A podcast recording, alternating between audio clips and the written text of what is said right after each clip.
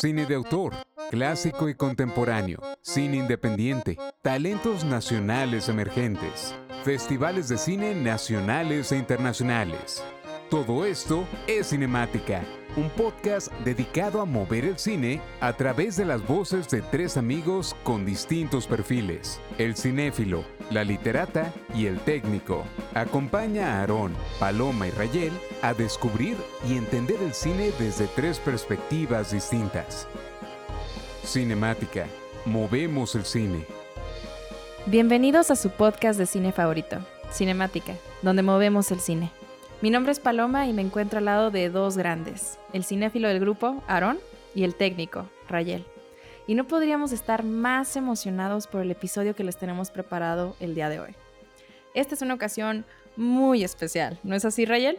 Así es. eh, bueno, el día de hoy les venimos ofreciendo lo que es la cobertura del Festival Internacional de Cine de Morelia, uno de los festivales más importantes sin duda en nuestro país, en México. Y bueno, para empezar, yo creo que hay que agradecer este tipo de festivales, no solamente eh, por lo que nos ofrecen en cuanto al contenido, pero sino también por el nuevo formato que se viene manejando, que es un formato híbrido. Yo creo que me llena de esperanza volver a ver eh, a los cineastas presentar sus proyectos, sus cortometrajes, sus largometrajes en la sala de cine. Entonces la gente está regresando a las salas de cine eh, después de, la pandemia, ¿no? Tratando de estar en esta nueva normalidad. Eh, ya veíamos visto que, bueno, eh, durante el año festivales como Cannes no se habían podido realizar. Y, bueno, yo creo que es acertada esta, esta opción que nos da el Festival Internacional de Cine de Morelia de llevar el formato híbrido. Y, lo cual también se me hace que, em, bueno, es un poco más inclusivo porque hay muchas personas que no tenían la oportunidad de ir a Morelia y de ver estas películas, pero ahora en otras plataformas se han podido ver estas películas y yo creo que es algo que se podría quedar para un futuro y, bueno, sería algo de lo positivo que, que va a manejar ahora el festival de ahora en adelante.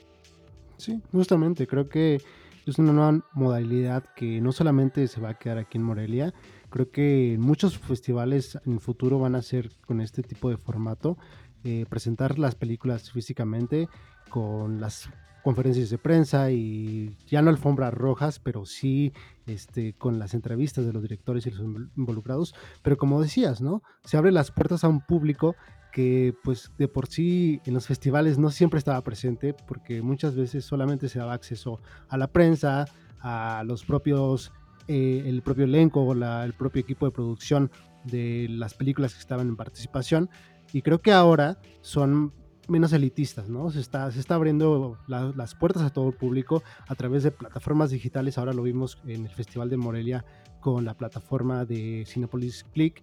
Y, y, bueno, creo que es otra forma de llegar más a la gente y tener más presente estos festivales. Sí. Es algo que se aplaude. Y en un año tan incierto como lo ha sido este 2020, creo que es bienvenido este formato híbrido. Cubrir este festival tener la oportunidad de ver películas con perspectivas frescas, únicas, de directores establecidos o bien que, que buscan establecerse, a mí me ofrece un cierto sentido de, de normalidad, ¿no? Bueno, de alguna manera también una esperanza, ¿no? De que, claro. de, que de alguna manera tendremos que regresar a, lo que bueno, a lo que ya conocíamos. Pero bueno, parte de, de, del Festival de, de, Cine de Morelia eh, se está manejando ahora también, eh, bueno, CAI, que, que, con, que con esta edición del festival son los 20 años de Amores Perros. Y, y bueno, hubo, una, hubo por ahí una, una reunión, ¿no? De, tanto de parte de, del elenco como parte del equipo de producción. El mismísimo Iñárritu estuvo en esta reunión. Extrañé una que otra cara, pero hablaré un poquito más de esto después. Pero bueno, Amores Perros, 20 años después, ¿qué nos puedes decir, Aaron? Tú que yo creo que habías mencionado, ¿no? que esta es una de las películas que piensas que es un, un parteaguas sí, en el sí, cine sí. mexicano. Sí, como lo, lo, dijimos en el capítulo anterior, bueno, hace dos capítulos en el futuro del cine mexicano, decíamos que Amores Perros dio como el pie a todo este cine contemporáneo y que justamente puso en el mapa a México, ¿no? Eh, tiene una nominación al Oscar, al Globo de Oro, Iñarritu se hace como este, una figura del nuevo cine mexicano, al igual que Guillermo el Toro y, y Cuarón, que pues, son sus, sus este, los tres amigos. amigos. Sí. Sí, los, los, tres, tres amigos. amigos. justamente. Y bueno, o sea, también la narrativa que maneja Amores Perros nunca se había visto antes. Y ahora, pues, tenemos la remasterización justamente con la batuta de Rodrigo Prieto. Y que bueno, eh, es, admirable, ¿no? Que ya, ya podremos ver próximamente en la edición de Criterion. Sí, que para los que no, no saben, bueno, la, la edición de Criterion es son estas como colecciones especiales que de alguna manera eh, cubre más que nada cine, cine de autor em, y que se manejan estas remasterizaciones de películas y, bueno, se, se, maneja tanto el, eh, el color como eh, la banda sonora. Entonces son, son mejoras que se le hacen porque, bueno, ya vamos, muchas de estas películas, tanto Amores Perros, son, están hechas en formatos que de alguna manera ya no son tan frescos en cuanto a la tecnicidad. La, la, la, película sigue siendo la misma, ¿no? Pero, pero se les hacen unas cuantas mejoras, tanto en sonido como imagen, y, y es cuando, cuando vienen las, las versiones remasterizadas. Hay, hay bastantes eh, películas de estas, eh, bueno, al menos eh, Guillermo el Toro me parece que tiene dos versiones de Criterion, de hecho tres, ¿no? Que es Cronos, El Espinazo del Diablo y El Laberinto del Fauno, que las tienen en, en Criterion, ¿no? Que con, con, con ciertos ciertos eh, avances que se le hacen, ciertas ciertas correcciones. Y como lo mencionas, tener a Rodrigo Prieto al frente de esta remasterización, de acuerdo. yo creo que es, es, es, es lo más acertado, ¿no? Que por cierto también yo quiero ver que ya Rodrigo Prieto también tenga su próxima, una, un, un, un Oscar, ¿no? Yo creo que se lo merece, se lo merece también, ¿no? Ya tenemos a los tres directores, tenemos dos cinematógrafos, nos falta uno, nos falta ese de Rodrigo Prieto. Pero bueno, regresando al tema de, de Amores Perros, para pasar a, a, regresar al Festival Internacional de Cine de Morelia, eh, me gustaría preguntarles eh, ¿con, cuál, con cuál recuerdo, con cuál parte se quedan de Amores Perros en estos sus 20 años.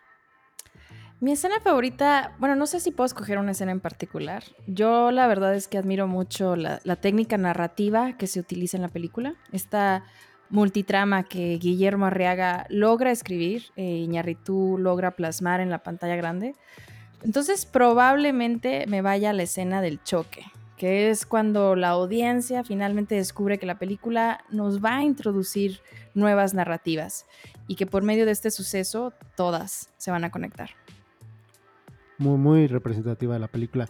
Yo de hecho escogería una no tan representativa, pero que en alguna vez, en alguna conferencia de prensa con Guillermo Arriaga, él decía que esta escena no funcionaba sin el movimiento eh, del, del, vehículo, ¿no? Y hablo justamente de esta escena donde el judicial le habla a Rodrigo Murray del chivo, ¿no? Rodrigo Murray, que interpreta el, el hermano de Jorge, Jorge, Salinas, y que le cuenta la historia del chivo que, sin utilizar ninguna imagen, ningún flashback, te, te imaginas como tal lo que vio el chivo y el tipo de personaje que te van a mostrar, ¿no? Entonces creo que es una escena bastante icónica en el tema, en el tema narrativo, pero muy difícil de armar, o más bien de que incluso se puede volver tediosa, y es todo lo contrario, ¿no? Te adentras a la historia del chivo. Bueno, y hablando del chivo, yo me quedaría con precisamente la escena del final, donde el chivo de alguna manera ya toma su decisión de abandonar, eh, vamos, el, modus vivendi que, él tenía, se rasura, se, de alguna manera se, se, afeita, ¿no?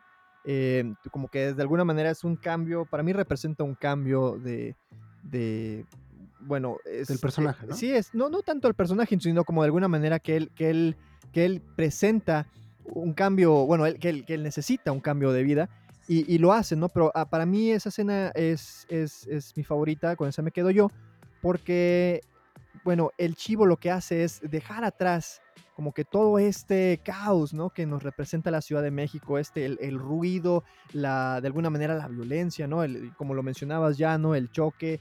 Eh, entonces, eh, yo creo que cuando vemos ya en esta última escena al chivo caminar hacia, hacia un como un despoblado eh, en las afueras ya de la Ciudad de México, para mí es, es como un alivio, ¿no? De que de alguna manera todo eso que acabamos de vivir en la película y como de alguna manera en la vida del chivo se queda atrás y al último solo queda algo que no sabemos qué es, pero queda, queda por enfrente, ¿no? Y bueno, también hay que agregar en la parte, que es, es esa parte precisamente, cuando se escucha lucha de gigantes, ¿no? Que, que, a mí me encanta, ¿no? Que es como de alguna manera también la parte nostálgica para mí de, de, esta película, ¿no? Que es como de alguna manera como soñaba, como sonaba, ¿no? México hace 20 años.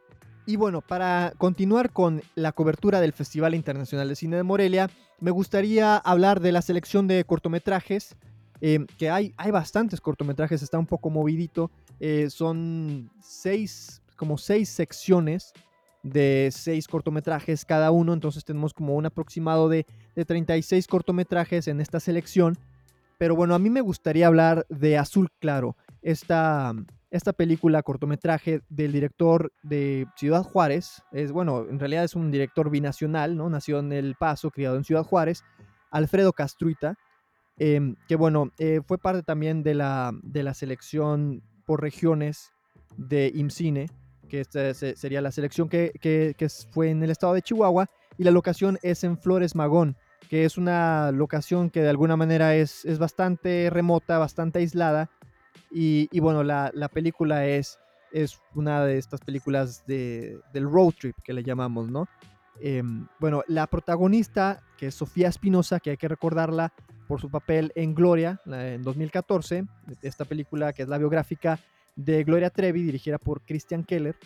Eh, Sofía Espinosa es, es una madre que, bueno, va con su hijo y van a algún lado, no sabemos a dónde van, pero bueno, eh, Alfredo mencionaba que, que, él pensaba en esta historia como los momentos mundanos, que de alguna manera consideramos son simples, pero bueno, cuando llega a pasar algo o cuando algo cambia repentinamente, estos momentos mundanos adquieren un cierto grado de importancia. No les voy a contar la película, pero básicamente lo que es es de que, bueno, hay una tragedia al final de esta película y, bueno, yo creo que eso nos deja pensando un poco, como lo menciona el director, de qué es, en dónde estamos antes, ¿no? De que sucedan estos eventos, ¿no? Y, y que de alguna manera Sofía Espinosa retrata aquí que lo único que necesita o lo único que desearía ella es regresar antes de esta tragedia.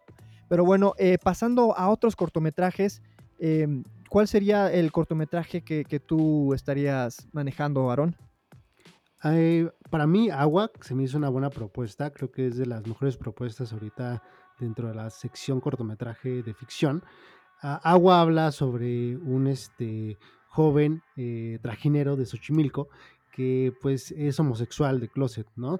Y pues al tener sus primeros encuentros sexuales con, con un hombre, pues sus compañeros trajineros eh, se burlan de él porque tienen este, pues, es, es, es, estas características que definen mucho al mexicano, ¿no? La, la, homofobia y el machismo.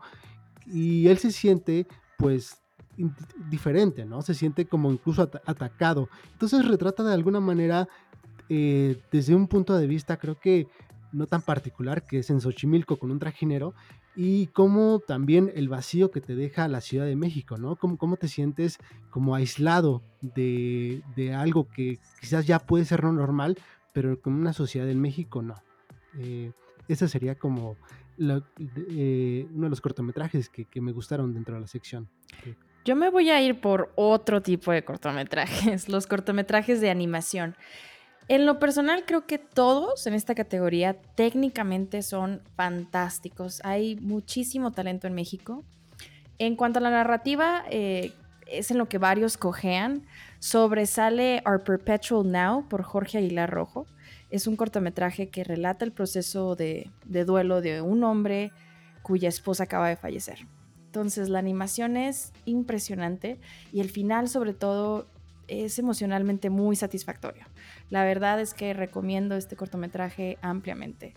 Y por último, también me gustaría mencionar El desfile de los ausentes por Marcos Almada Rivero, cuya animación es tremenda. Y su historia también es bastante interesante porque refleja una sociedad, en este caso de animales, cuya libertad de expresión es inexistente al vivir como que bajo un gobierno totalitario. Entonces, es una propuesta interesante que vale mucho la pena ver. Esas son mis recomendaciones de, de los cortometrajes de animación. ¿Y, ¿Y, qué me dicen de la sección documental? En mi, en mi caso creo que la sección documental también es una... Hoy en día los documentales en México son cada vez más apreciados. Y algo que me encantó fue el, rega, el regreso de Everardo González, ¿no? Everardo González que ya nos había presentado anteriormente la libertad del diablo, un, uno de los documentales más fuertes y más oscuros que se han hecho totalmente en la década. Sí. y que bueno, que retrata el, mundo del narcotráfico no solamente de, desde la perspectiva del victimario, sino también de las víctimas, ¿no? Eh, todos cubiertos con un rostro, con una, con una máscara de tela y ocultando el rostro. Creo que es una narrativa bastante fuerte. Pero ahora Everardo González vuelve con Yermo, que bueno, Yermo se me hace una propuesta todavía más fresca de lo que fue La Libertad del Diablo. Son diferentes, no, sí, son diferentes, no, bueno, o sea, una temática, no, sí, no, no diría superior, pero es una temática totalmente opuesta. Claro, que Yermo habla de cómo el concepto de familia es visto desde diferentes tribus de diferentes localidades del mundo y creo que aquí lo aplaudible de Everardo es que justamente se aventura a grabar estas tribus en muchas partes del mundo, comparándolo también con muchas tribus aquí, o bueno, no tribus, pero muchas entidades este, regionales de aquí de México, ¿no? Y cómo, todos tenemos diferentes conceptos de la familia eh, y también sobre cómo es cómo esta vida salvaje o rural que muchas veces los citadinos no ven, ¿no? Entonces, e-, esa aventura creo que es lo, aplaudible. Creo que en, términos narrativos es muy caótica, no hay como un hilo fijo, pero bueno, creo que ya al aventurarse a grabar internacionalmente distintos puntos de vista es más que suficiente para aplaudir a Verado González. Yo recomendaría también el, el, documental de David Castañón Medina, No son horas de olvidar. Creo que es un documental con una mirada muy tierna, sobre todo gentil, es la palabra, hacia la vida íntima de una pareja, Jorge y Juana, que juntos se enfrentan el deterioro de la mente de Juana al sufrir de Alzheimer. Entonces, David Castañón Medina acertadamente se acerca a esta historia con mucho respeto, con mucha delicadeza, por tratarse de un tema tan difícil y emocionalmente desgarrador, ¿no? Que que fusiona bastante bien. Además de que tiene secuencias bellísimas. La verdad es que terminé de verlo y me dieron ganas de empezar a mí a documentar mi vida, ¿no? De alguna, de alguna manera, como que en caso de que mis memorias algún día también quieran desaparecer o me quieran fallar. Bastante fuerte el, tema, ¿no? Y, mucha, bueno, al menos eh, mucha gente que como que de alguna manera es nostálgica, ¿no? Que, que vive de sus recuerdos yo creo que hasta eh, sería una película de terror, ¿no? Al menos para mí sería, sería esta manera. Que con, hablando de terror, me gustaría pasar a la sección de, ficción, de largometraje, sí. Em, bueno, yo creo que una película que se me hace que es de bastante impacto, se me hizo bastante fuerte, em, eh, me cautivó, me hizo hacer corajes, hijo, yo creo que para mí esta es la favorita de esta selección de largometrajes de Morelia. Eh, tiene que ser Sin Señas Particulares de la directora Fernanda Valadez. Híjole, ¿qué les puedo decir de esta película? Eh, bueno, para empezar tenemos el contexto del México que ya conocemos, eh, especialmente en, en, comunidades rurales de estados como el de Guanajuato, donde, bueno, la violencia sigue siendo la que impera y bueno, tendremos que vivir con esto. Ah, esa es parte también de la narrativa de, la película porque de alguna manera está adentrado a nosotros. Em, bueno, la historia, no les voy a contar toda la historia porque me, me, interesa que la vean, pero bueno, la historia tenemos a una protagonista que es una madre en busca de su hijo que precisamente sale de su pueblo para ir a Estados Unidos y tenemos del otro lado a, Miguel, que es este muchacho que es precisamente deportado y él va de regreso a su pueblo en Guanajuato. Y bueno, las historias se encuentran, cada quien tiene diferentes objetivos y al final pues bueno estos dos eh, se encuentran y eh, bueno de alguna manera compartimos un poco del objetivo de los dos no pero eh, a mí lo que se me hace rescatable de esta película es también en la cuestión técnica, ¿no? Tenemos eh, una cinematografía bastante particular. A mí lo que me llamó mucho la atención fue, em, hay unos planos en donde, por ejemplo, Miguel, cuando en el, momento que él es deportado de, Estados Unidos, em, se encuentra como en este mar de automóviles que es el cruce internacional, parece ser que es el cruce internacional de San Isidro, si no me equivoco, Em, y bueno, vemos este mar de automóviles, pero no se, no se alcanza a ver, de alguna manera están fuera de foco, ¿no? Entonces para mí esto es como una metáfora tal vez de que, bueno, eh, la realidad de Miguel es una y la realidad de la frontera ya es otra, porque Miguel ya es totalmente ajeno a esa realidad ahora que, que fue deportado. Pero bueno, ¿qué otras, qué otras cosas? Ustedes también la vieron, ¿no? Esta película, eh, Paloma, Aaron, sí, esta, yo creo que para, para mí, yo creo que y podemos eh, acordar un poco que esta es una de las películas pues más, más, más fuertes, pero también de alguna manera los, que destacan. Sí, sí, exacto. Es de lo mejor de la selección de este año. Sí, definitivamente es impresionante, eh, la, como, como bien lo mencionabas, Ray, la cinematografía, la iluminación. ¿Y qué me dicen de la secuencia final? Es brutal, ¿no? Esta secuencia, sí, completamente es un reveal increíble. Eh, no, no spoilers, lo tienen que ver, pero creo que es uno de los mejores finales de toda la selección. Sí, yo, quiero destacar un poco el tema de que justamente hablando de un tema tan fuerte como el narcotráfico y como, bueno, en, la libertad del diablo ya habíamos dicho que es un tema bastante fuerte hablando de victimarios y víctimas, aquí me parece interesante la forma en la que Fernanda este, nos da un tema tan complejo pero desde, una, desde un punto de vista poético, ¿no? No sin ser tan explícito como lo suelen ser a veces las narcoseries o incluso ya películas sobre narcotráfico, eh, donde lo que queremos, lo que destaca más es la violencia dentro del contexto del narcotráfico. Aquí nos habla más sobre cómo se va despojando la gente, ¿no? Se va despojando la gente incluso de, de pueblos y se vuelven pueblos fantasmas incluso cae en lo fantástico, raya en lo fantástico y eso es lo que me encanta de esta propuesta, que, que, rompe con este estereotipo del, narcotráfico, de, este tipo de narrativas. Bueno, a mí, a mí me pareció difícil, la verdad. Eh, entiendo por dónde vienes, pero bueno, eh, la realidad para mí es una, la fantasía es otra y, y es difícil tratar de combinarlas. Yo creo que fue acertado pero no, no me deja salir de esta maldita realidad, ¿me explico? Es, es difícil, es difícil, porque bueno, ya, ya, ya hemos estado mucho tiempo con, con, esta realidad que muchos podemos sentirnos de alguna manera identificados con, este, con esta temática. Entonces, para mí sí fue bastante difícil, especialmente en, en la, en, ya en la, última, en la última parte de la película, fue muy difícil para mí eh, digerir esto. Pero tenemos otras películas eh, por supuesto. Sí, claro, yo quiero recomendar eh, una en particular, Fauna, de Nicolás Pereda. Fauna es una película sumamente interesante.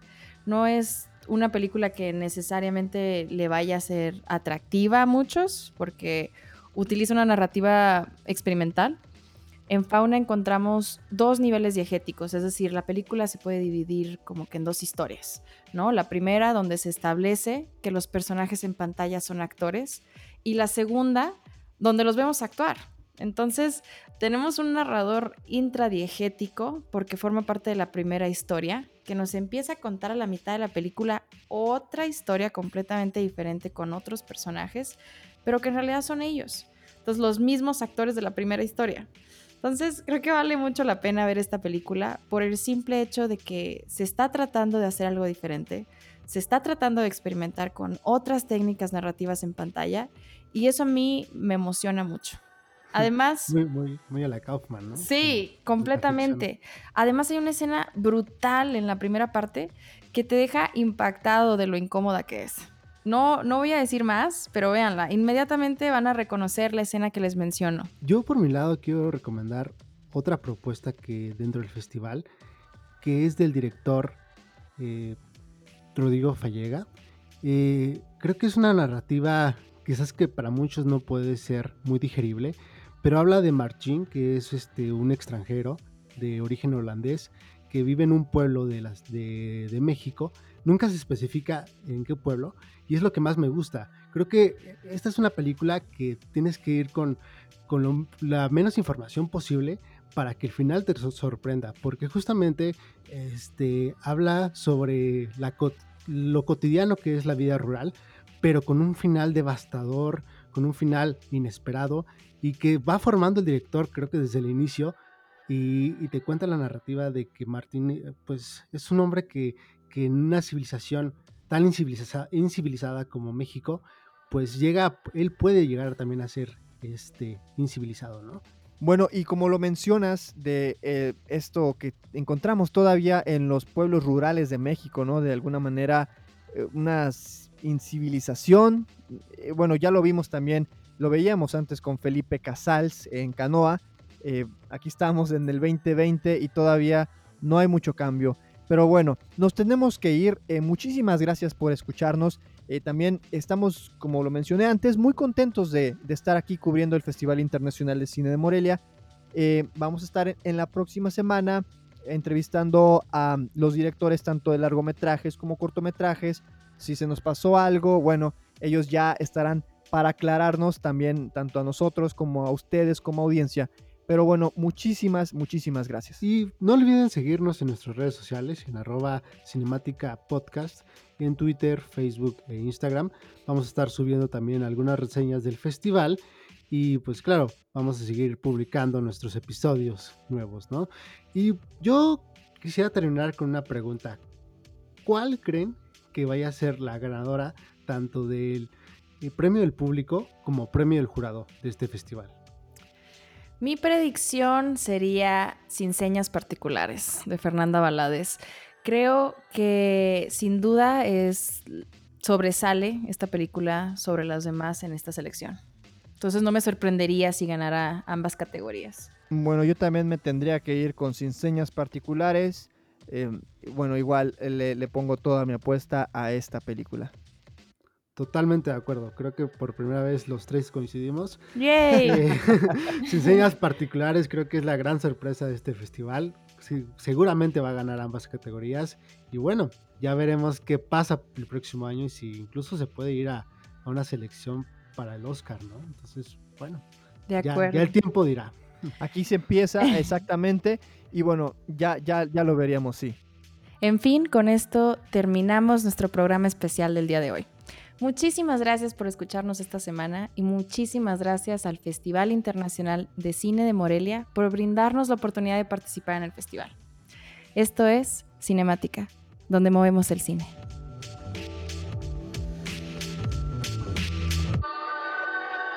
Cinemática. Movemos el cine.